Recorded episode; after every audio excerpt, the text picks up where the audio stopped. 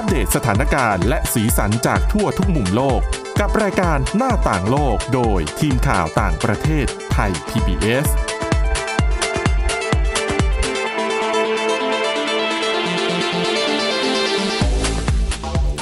สวัสดีค่ะ คุณผู้ฟังต้อนรับเข้าสู่รายการหน้าต่างโลกนะคะ เราก็กลับมาพบกันเป็นประจำทุกวันเลยนะคะ ตั้งแต่วันจันทร์ถึงวันศุกร์ ไม่เว้นแม้แต่วันหยุดนักขัตฤกษ์นะคะ ก็พบกับเราได้นะคะ ในหลาย ๆ ช่องทางนะคะพอดแคสต์พิมพ์คำว่าหน้าต่างโลกก็จะสามารถติดตามผลงานของพวกเราได้ค่ะสำหรับวันนี้ค่ะพบกับคุณจารุพรโอภาสรัฐ และดิฉันสวรักษ์จากวิวัฒนาคุณค่ะ สวัสดีค่ะ วันนี้คุณจารุพรมีเรื่องที่น่าสนใจนะคะก็คือที่นิวซีแลนด์ค่ะเขามีการทำโฆษณารณรงค์เอ่อให้คน เมาอย่าปรุงอาหาร อันนี้จะแปลกหน่อยคือถ้าเป็นคนไทยเนี่ยจะมีที่ดังมากก็คือเป็นเอ่อเมาไม่ขับ เมาไม่ขับ โดยเฉพาะอย่างยิ่งพวกเทศกาลหยุดยาวต่างๆ นานาปีใหม่สงกรานต์อะไรแบบเนี้ยค่ะแต่นิวซีแลนด์เนี่ยเขาทำโฆษณาคือไม่ได้ห้ามดื่ม คือจะดื่มก็ดื่มไปอ่าแต่ถ้าดื่มแล้วมีอาการมึนเมา อย่าทำอาหารโดยใช้เตาไฟอ่าค่ะทำไมถึงเป็นแบบนั้นนะคะ เดี๋ยวมาติดตามกันแต่ว่าเรื่องแรก เป็นเรื่องราวของ10เมือง ที่มีประชากรมากที่สุดในโลก ใช่ค่ะ ข้อมูลนี้ดิฉันไปดูมาจากสำนักข่าว US News นะคะเขาก็ค่ะเผยแพร่เป็นข้อมูลของ UN หรือว่าองค์การสหประชาชาติออกมา ต้องบอกก่อนว่าปัจจุบันนี้ประชากรมากกว่าครึ่งหนึ่งของโลกค่ะก็คือประมาณ 55%อาศัยอยู่ตามเมืองหรือว่าพื้นที่เมืองต่างอืมๆถือว่าเยอะทีเดียว แล้วก็ UN เขาก็คาดการณ์ว่าภายในปี 2050 เนี่ย ประชากรในเขตเมืองจะเพิ่มขึ้น 2,500 ล้านคน ก็คือพุ่งขึ้นมาเป็น 68%ก็ถือว่าเยอะอยู่ทีเดียว แล้วก็คาดการณ์ด้วยนะคะว่า โดยเกือบเกือบๆ90%ของการเติบโตของเมืองเนี่ย น่าจะจำกัดอยู่ในเฉพาะเอเชียแล้วก็แอฟริกา ค่ะ ตอนนี้ก็ต้องบอกว่ามีข้อมูลที่ก็ชี้ไปว่าเมืองไหนในโลกที่เป็นเมืองที่มีพื้นที่เมืองใหญ่ที่สุดนะคะ ก็เป็นสถิติที่คาดการไว้ล่าสุด เมื่อปี 2020 ตัวนี้เนี่ยตัวปี 2020 ก็จะเป็นหนึ่งในฐานข้อมูลที่ทางองค์การสหประชาชาติเขาจะออกมาคาดการณ์ว่าในอีก 10 ปีก็คือปี 2030 ประชากรเมืองไหนเนี่ยจะมากที่สุดในโลกค่ะก่อนอื่นต้องย้อนไปดูกันก่อนว่า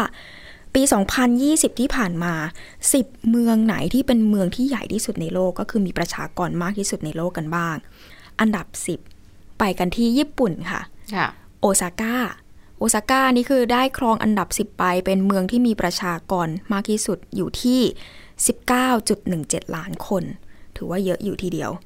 ก็คือเมืองโอซาก้าต้องบอกว่าครั้งหนึ่งก็เคยเป็นเมืองหลวงของญี่ปุ่นเหมือนกันนะคะ แล้วก็เป็นสถานที่กำเนิดของละครหุ่นบุรคุของญี่ปุ่นด้วย เมืองนี้ก็คือมีการได้รับสมญานามด้วยนะคะว่าเป็นครัวของชาติค่ะ เนื่องจากก็มีบทบาทสำคัญในการจัดการเศรษฐกิจและการค้าของญี่ปุ่นในช่วงศตวรรษที่ 17 ต่อไปเมืองที่ 9 เมืองที่ 9 อาจจะ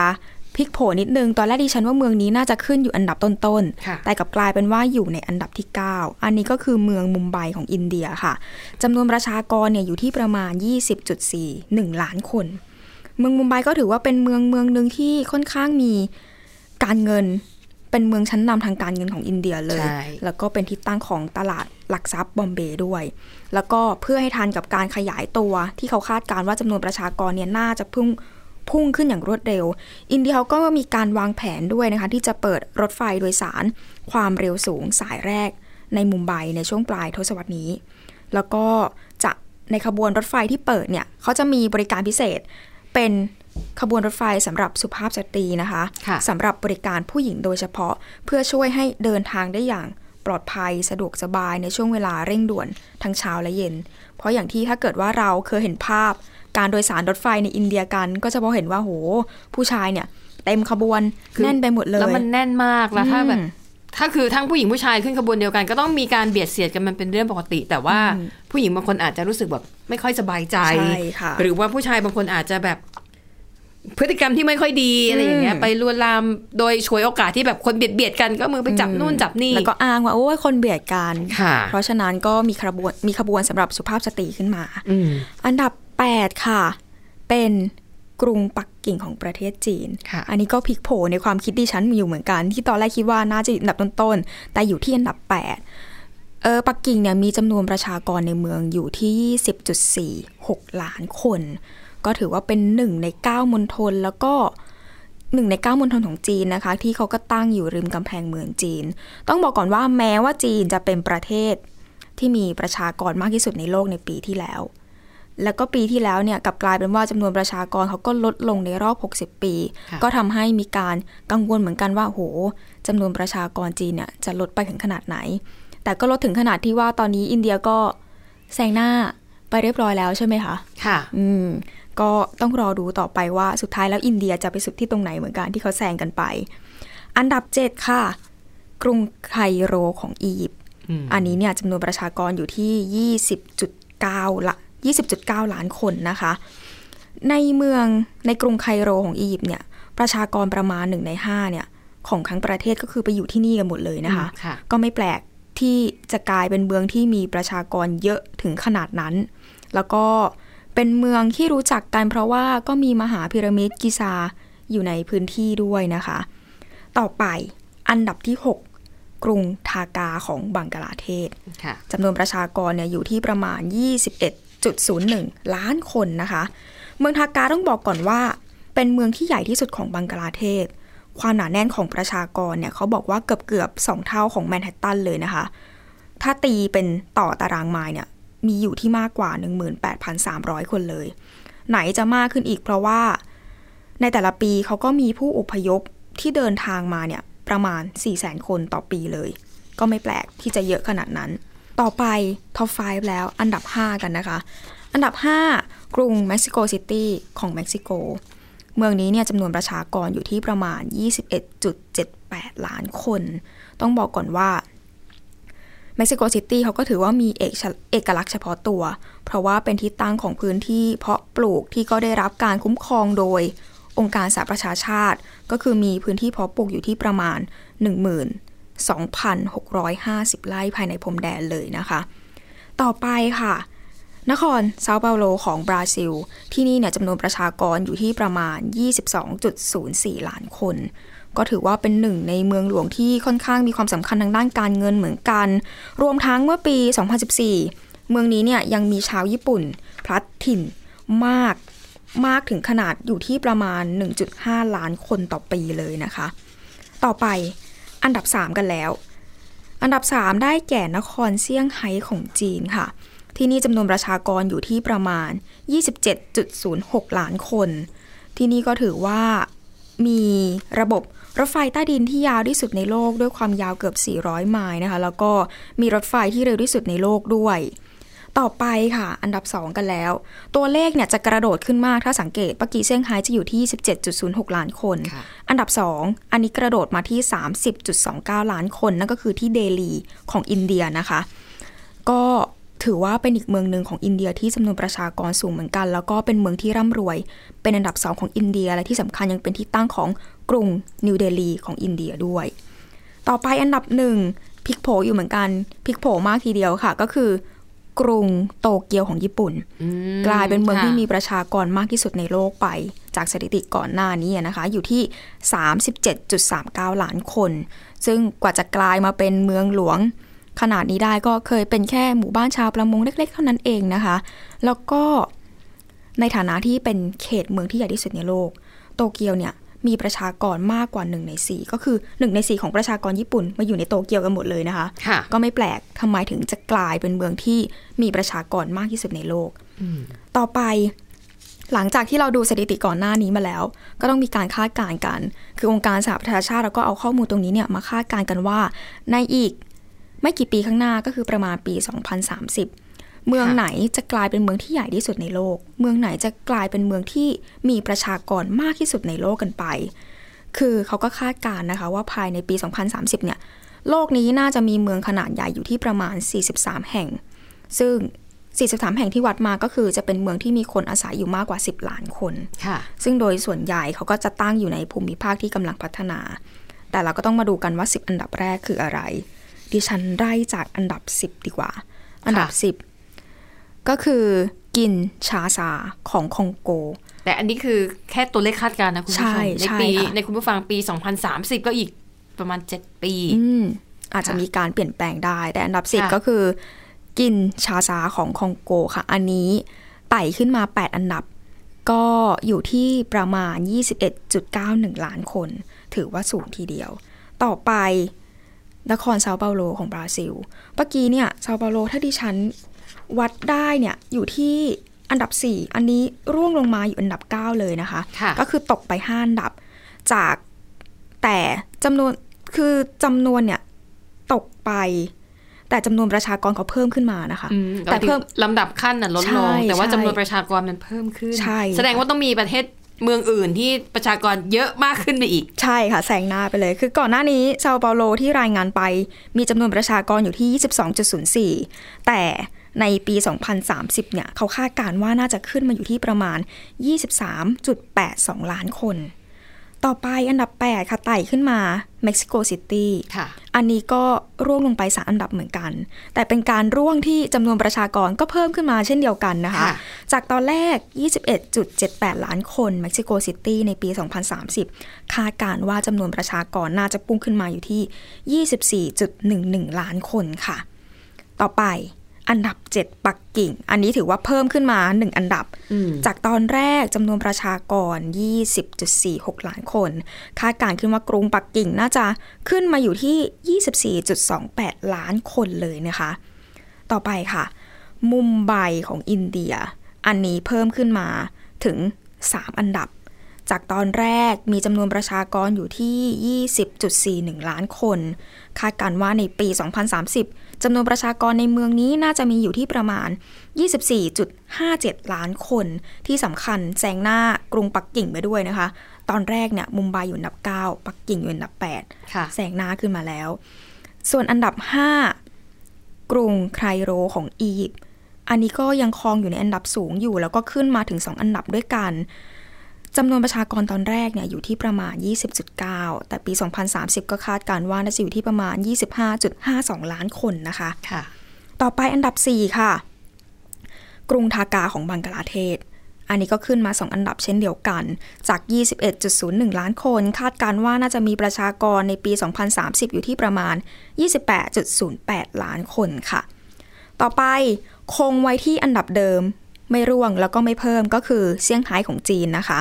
แต่จำนวนประชากรถือว่าเพิ่มขึ้นเยอะทีเดียว จาก 27.06 ล้านคนคาดการว่าจะกระโดดมาที่ 32.87 ล้านคนนะคะ เพิ่มมาประมาณ 5 ล้านคนภายในช่วงไม่ถึง 10 ปีนะคะ ต่อไปค่ะ อันนี้ร่วงมาหนึ่งอันดับ ถือว่าเป็นการสลับอันดับกัน อันดับ 2 ก็ได้แต่กรุงโตเกียวของญี่ปุ่น อันนี้ก็ร่วงมาหนึ่งอันดับ พร้อมกับจำนวนประชากรที่ก็ลดมาด้วย จากตอนแรกกรุงโตเกียวอยู่ที่ 37.39 ล้านคน ในปี 2030 ก็น่าจะร่วงลงมาอยู่ที่ประมาณ 36.57 ล้านคน อันนี้ดิฉันก็ไม่ค่อยแปลกใจเพราะว่าเขาก็ไม่ค่อยอยากมีลูกกันสักเท่าไหร่ด้วยค่ะในจำนวนแถบแถบเอเชีย ไม่ไกลไม่ไกลบ้านเราประมาณเนี้ยนะคะ ส่วนอันดับหนึ่งในปี 2030 หนีไม่พ้นค่ะ เดลีของอินเดียอืมอันนี้ก็เพิ่มมาหนึ่งอันดับ จากจำนวนประชากรตอนแรก 30.29 ล้านคน คาดว่าน่าจะถีบขึ้นมาอยู่ที่ประมาณ 38.94 ล้านคนอืมก็ถือว่าเยอะเกินไปแล้วก็ค่ะอินเดียก็ไม่น่าแปลกใจหรอกค่ะ เพราะอย่างที่บอกไปก็ตอนนี้ก็กลายเป็นประเทศที่มีจำนวนประชากรมากที่สุดในโลกไปแล้วอืมอืม แสงหน้าจีนไปเรียบร้อยนะคะค่ะอะ อันนั้นก็เป็นเรื่องของจำนวนประชากรโลกเนาะอะอืมไปอีกเรื่องหนึ่งอันนี้เรื่องนี้ดิฉันสนใจนะคะค่ะอย่างที่เกริ่นไปแล้วว่าที่นิวซีแลนด์เขามีทำการทำโฆษณานะคะ แล้วก็รณรงค์ให้คนเมาอย่าเข้าใกล้เตาไฟ อันเนี้ยจะดูแปลกๆซะหน่อยต้องถามคุณจรุพรแล้วที่มาที่ไปแล้วเอาไงทำไมเป้าหมายทำไมก็ถึงทำโฆษณา แทนที่จะห้ามดื่ม อืมไม่ได้ห้ามนะ แต่บอกเออจะดื่มก็ดื่มเถอะแต่ว่าถ้าเมาแล้วอย่า อย่าทำอาหารด้วยเตาไฟ เพราะอะไรอะคะเอาง่าย ๆ ก็คือประโยคง่าย ๆ เลยอย่าเล่นกับไฟอย่างนี้ดีกว่าค่ะ คือมันเริ่มมาจากมีการเก็บสถิตินะคะ ก็คือเป็นสถิติที่ค่อนข้างน่าตกใจก็คือทางหน่วยงานดับเพลิงเนี่ยเขาบอกว่าเขาไปพบเหตุเพลิงไหม้ถึงหนึ่งในสี่ของทั้งหมดเนี่ย มีสาเหตุมาจากการทำอาหารค่ะ ค่ะ แน่นอนคนเมา พอทำเสร็จอืมอาจจะลืมอ๋อแล้วก็ลืมปิดไฟค่ะ ปล่อยเตาไว้ และปีปีหนึ่งเนี่ยเขาบอกว่ามีเฉลี่ยถึงกว่า 4,100 ครั้งเลยนะคะ ที่เกิดเหตุการณ์ในลักษณะแบบนี้ เราคิดดูนิวซีแลนด์อาจจะเป็นประเทศที่ค่อนข้างสงบสุขอยู่นิดนึงนะคะค่ะแต่เหตุเพลิงไหม้ก็ถือว่าเกิดไม่น้อย ถ้าเกิดว่า ใครไม่แน่ใจว่าคุณผู้ฟังแอบได้เห็นโฆษณาตัวนี้กันบ้างหรือเปล่า คือในโฆษณาเนี่ยก็จะเห็นพ่อครัวแม่ครัวแต่ละคนก็คือ ยิ้มแย้มแจ่มใสทุกคนเลยอืมแต่คือยืนตัวตรงกันไม่ค่อยได้สักเท่าไหร่นะคะ เพราะว่าค่ะแต่ละคนเนี่ยเป็นคนเมา แล้วก็ผลงานโฆษณาชิ้นนี้เนี่ยต้องบอกก่อนว่าจัดทำขึ้นโดยสำนักงานดับเพลิง แล้วก็เหตุฉุกเฉินนิวซีแลนด์ค่ะ ที่เขาก็ออกมาวิงวอน ขอให้คนที่มีอาการมึนเมา ละเว้นจากการใช้เตาไฟในครัวทุกชนิด ซึ่ง ตลอดในคลิปในวิดีโอที่เขาทำเขาก็จะมีบอกนะคะว่า 50%ของเหตุเพลิงไหม้ตามค่ะบ้านเนี่ยเกี่ยวข้องกับแอลกอฮอล์แล้วก็สารเสพติดทั้งนั้นเลยนะคะอืมค่ะซึ่งพอเกิดแบบนี้เขาก็เลยไปแจกลองทดลองทำสูตรอาหารสำหรับ คนมึนเมามาให้คนมึนเมาทำกันดู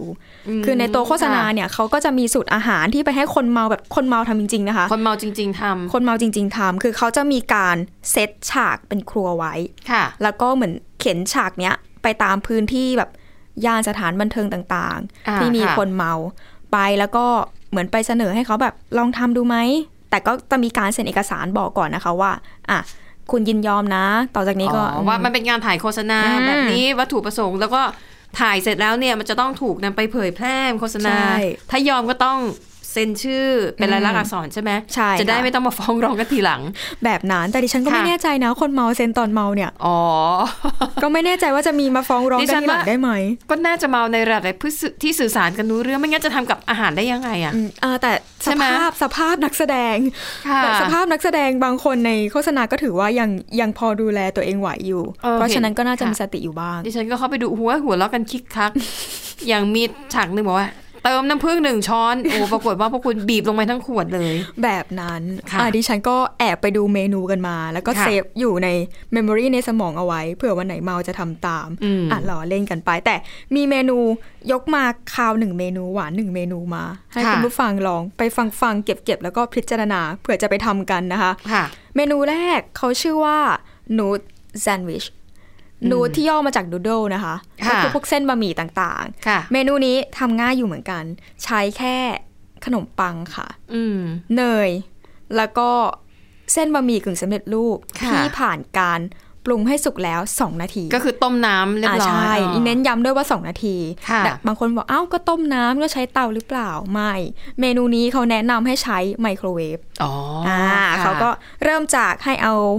เส้นบะหมี่กึ่งสำเร็จรูปนะคะ เข้าเตาไมโครเวฟซะ ขอ 2 นาทีพออมเอาแค่ 2 นาทีค่ะเสร็จแล้วเอาออกมาค่ะ ไปเสด็จน้ำให้เรียบร้อยค่ะให้มันแห้งซะ พอแห้งเสร็จก็ง่าย ๆเลยค่ะ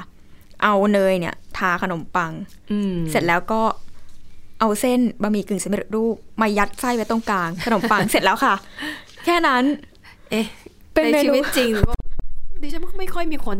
จะกินเยอะเท่าไหร่นะเมนูมันดูแปลกๆป่ะดิฉันเห็นแล้วก็แปลกดิฉันเอ๊ะค่ะขนมปังกับเส้นบะหมี่กึ่งสำเร็จรูปมันไปด้วยกันได้เหรอ ของแต่หวานของคาวไปแล้วของหวานเออมีอะไรบ้าง ของหวานอันนี้เป็นไอศครีมที่ฉันก็เอ๊ะอยู่เหมือนกันเอ๊ะค่ะพอกับเมนูเมื่อกี้เมนูนี้ชื่อว่า Hot Sundae ค่ะค่ะ วัตถุดิบก็จะมีวานิลลาไอศครีมอืมแล้วก็พวกชิปต่างๆ ที่ทำมาจากข้าวโพดอืม พวกแบบชิปกรอบๆขนมเอาคล้ายๆทอร์ติย่าอะไรอย่างที่อ่ากินกับซอสมะเขือเทศเปรี้ยวใช่ค่ะอีกอย่างหนึ่งที่ฉันเห็นและเอ๊ะในใจดังมากๆค่ะ chili oil ก็คือเป็นน้ำพริกน้ำเขาเรียกว่าเป็นน้ำมันพริก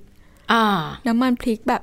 ดูไม่น่าเข้ากันได้นะคะ แต่ค่ะเขาแนะนำให้ทำเมนูนี้ เมื่อกี้บอกเมนูของหวานไม่ใช่เหรอ ของหวานนี่ฉันทำไมวัตถุดิบแปลกๆอะ ก็คือ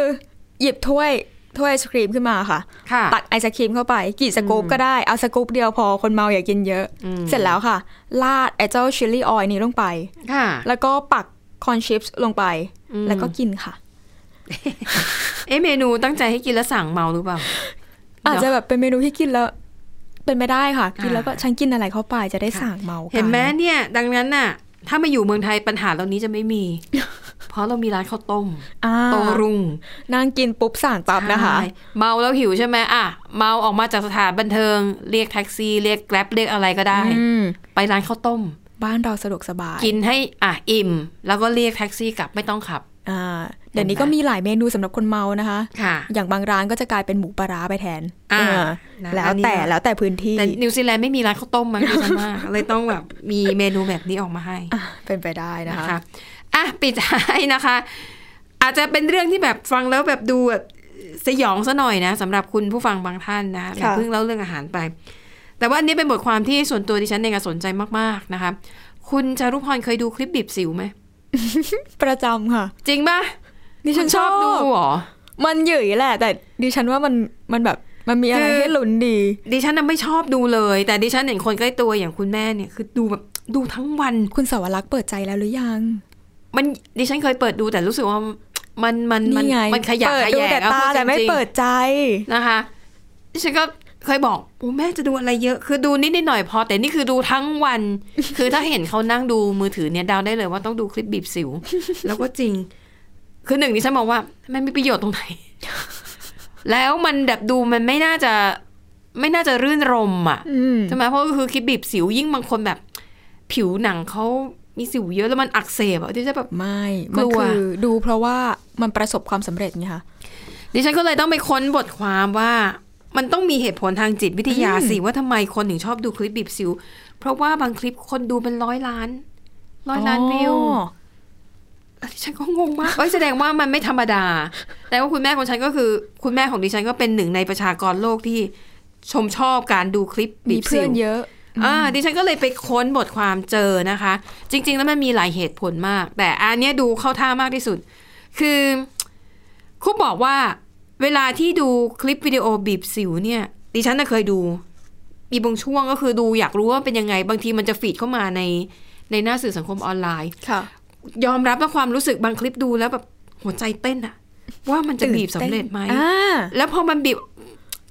แบบสิวอะไรแบบออกมาเรียบร้อยอะ รู้สึกเฮ้ยโล่งอ่าเห็นไหมคะ แต่ว่า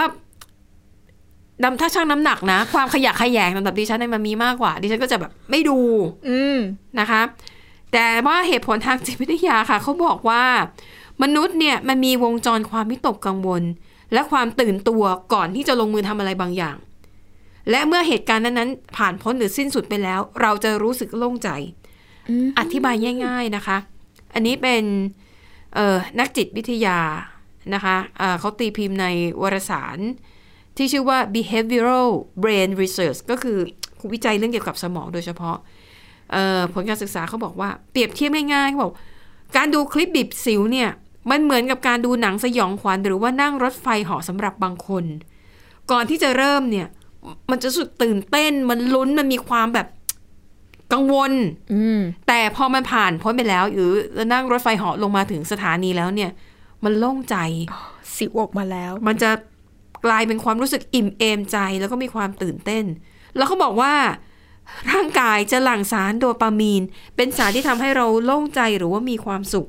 เขาบอกว่านี่คือเหตุผลนะคะว่าทำไมคนถึงชอบดูคลิปบีบสิวอืมเพราะมันทำให้เรารู้สึกว่ามันมีความสุข แต่เขายืนยันนะว่า คนที่ชอบดูคลิปแบบนี้ ไม่ได้ถือเป็นคนที่มีความผิดปกติ ไม่ได้เป็นคนโรคจิตอืมค่ะ เพราะเขาบอกว่าความสุขของแต่ละคนเนี่ย มันก็แตกต่างกันไป คือคนไม่ชอบก็มีอืมคนที่ชอบก็มีนะคะเอ่ออะอย่างดิฉันคนหนึ่งแหละบอกว่า ไม่ชอบเพราะดิฉันรู้สึกว่ามันมันสกปรกอะ่ะอืมถูกไหมอะแต่ดิฉันจะชอบดูคลิปพวกแบบ จัดบ้านอ๋อทำความสะอาดบ้านอย่างจะมีคลิปของญี่ปุ่นคนหนึ่งที่เขาจะเป็นคุณแม่บ้านค่ะอะสามีเอาไปทำงานแล้วส่งลูกไปโรงเรียนแล้ว เธอก็จะแบบทำความสะอาด อ่างล้างครัวล้างจานอะไรอย่างเงี้ยค่ะ แบบนั้นนะดิฉันดูได้แล้วก็รู้สึกว่าเออมันก็ดูเพลินๆอะไรอย่างเงี้ยมันไม่ได้อะไรเยอะหรอก อาจจะได้เทคนิคการทำความสะอาดนิดหน่อยค่ะ แต่ว่าประเด็นคือ เราเห็นตั้งแต่ตอนที่มันรกไม่สะอาด แล้วเขาก็ค่อย ๆทำความสะอาดจนมันเรียบร้อย หรือไอ้คลิปที่แบบ หรือเป็นเรียลิตี้ที่แบบบ้านรกมาก ๆเลยอืมแล้วเขาก็ไปช่วยจัดบ้านให้จัดค่ะระเบียบอะไรอย่างเงี้ย เออ มันก็ดูแล้วเพลินอาจจะคล้าย ๆ กับคลิปบีบสิว คล้าย เพียงแต่ว่า มันไม่มีบีบีบสิวแล้วปึ๊ดๆออกมาอะไรอย่างเงี้ยอ่านะอะดิฉันสรุปเข้าใจดิฉันเข้าใจคุณผู้ฟังถ้าใครคนใกล้ตัวชอบดูคลิปแบบนี้อย่าไปว่าเขาเยอะนะคะ มันเป็นความสุขอีกรูปแบบหนึ่งไม่ให้ผิดไปปกนั่งติดูกับเขา ให้ไปนั่งดูกับเขา ไม่ไหวไม่ไหวอะสรุปไม่ผิดปกติอ่าค่ะเป็นสิ่งที่คนทั่วโลกก็เป็นกัน แล้วก็ถือว่าไม่ได้เป็นเรื่องของความเสียหาย หรือว่าทำให้เกิด ความบกพร่องหรืออะไรไม่มีไม่มีอะก็ดูกันต่อไปแต่ว่าก็เพลาๆบ้าง อย่าดูจนสายตาอ่อนล้าแต่นะฉัคะนชอบนะสะใจดี